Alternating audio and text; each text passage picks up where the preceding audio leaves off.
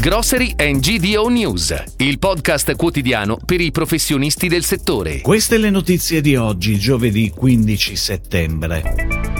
Costi dell'energia e caldo record mandano in tilt la filiera del pomodoro da salsa. Caro bollette a rischio, la produzione del pane. Nasce Unifol, l'Unione Italiana delle Famiglie Olearie. Riapre il CRAI a Villatora nel Padovano. Più ricco lo scaffale con le bevande analcoliche, acqua azzurra.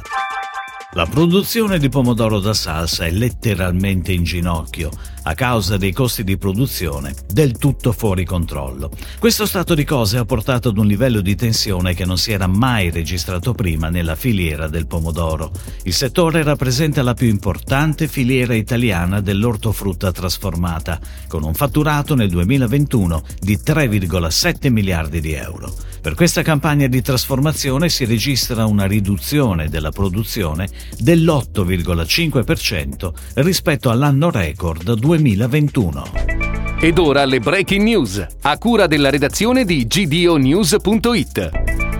L'aumento esponenziale delle utenze del gas e dell'energia elettrica pongono a serio rischio la tenuta delle imprese della panificazione. Lo afferma il presidente di Assipan Confcommercio Antonio Tassone, spiegando che il rischio è che tra un paio di mesi il pane artigianale possa sparire dalle tavole degli italiani. Secondo l'associazione sono a rischio 1350 imprese per 5300 occupati. Le piccole e medie imprese di questo passo scompariranno, sottolinea l'associazione, che chiede al governo un adeguato e tempestivo credito d'imposta. È stata costituita a Roma l'Unione Italiana delle Famiglie Olearie, Unifol, da un primo nucleo di imprese familiari del settore olivicolo-oleario italiano.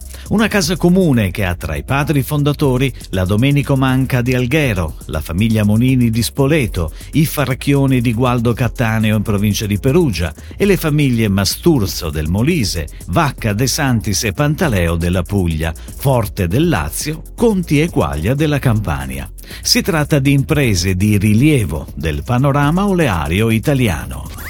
Il negozio Crai di Villatora, provincia di Padova, ha recentemente riaperto le sue porte a seguito del cambio di gestione. L'assortimento conta 6.000 referenze con particolare attenzione ai prodotti del territorio, attraverso la vendita di pane e farine delle aziende locali. Il reparto ortofrutta è stato completamente rinnovato, mentre il murale, latticini e la gastronomia offrono un assortimento più vasto, pur non essendoci state sostituzioni. In particolare l'assortimento della gastronomia è stato ampliato con l'inserimento dei piatti pronti. Acqua Azzurra propone due nuovi gusti per arricchire la linea dedicata alla distribuzione organizzata. Le bevande analcoliche sono ora disponibili in ben 8 gusti nella bottiglia in vetro da 100 cl destinata al mondo del retail. Oltre all'acqua di montagna delle piccole Dolomiti, contengono polpa di vera frutta e selezionati aromi naturali.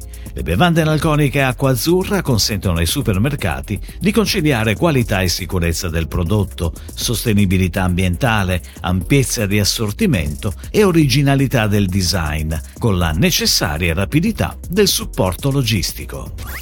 Si chiude così la puntata odierna di Grocery and GDO News, il podcast quotidiano per i professionisti del settore. Per tutti gli approfondimenti vai su gdonews.it.